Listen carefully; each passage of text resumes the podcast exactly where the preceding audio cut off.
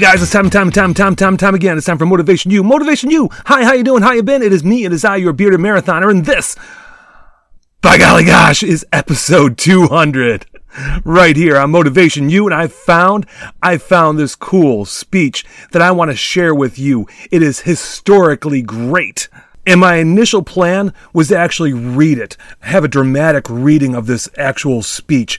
There is so much to glean, so much to get from this speech. It is so motivational, so inspirational. And the more I started thinking about it, the more I'm like, there's got to be somebody else that did it better than me. There's got to be somebody else that gives it more gravitas, if you will. And I found it. I found it.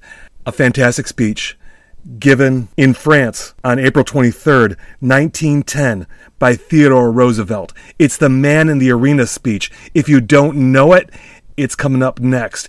And it is so reinforcingly good for anyone that's trying to do something different, for anyone that's trying to do something more, for anyone that's trying to attain something they've never been able to do before.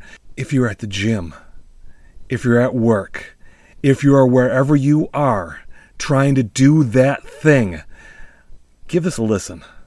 Really listen to it. And the uh, audio clip of the person that I found to read it for you is John F. Kennedy. Check it out.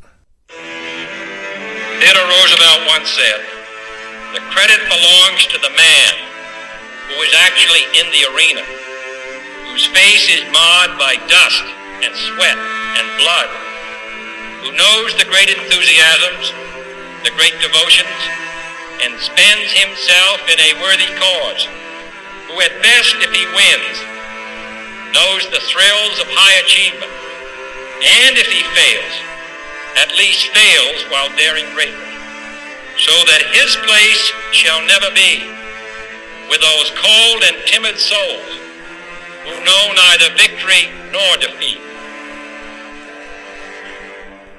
I got chills. I got absolute chills just listening to that again. It is not the critic who counts, not the man who points out how the strong man stumbles or where the doer of deeds could have done them better.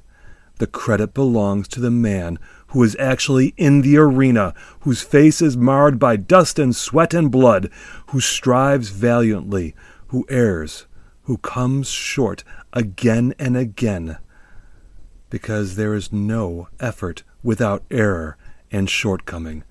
But who does actually strive to do the deeds, who knows great enthusiasms, the great devotions, who spends himself in a worthy cause, who at the best knows in the end the triumph of high achievement, and who at the worst, if he fails, at least fails while daring greatly. I got chills absolute chills. The person in the arena, if you're trying to achieve something, if you're tr- striving to attain that dream, you're in the arena. That is you. And there is nothing greater than trying to achieve a dream. And even though you may stumble and fall, your face is covered by dust and dirt and sweat. It is so admirable that you are valiantly trying to achieve rather than be the critic in the stand that points out your failures or shortcomings. The person that dares to dream and do. It's a fantastic speech.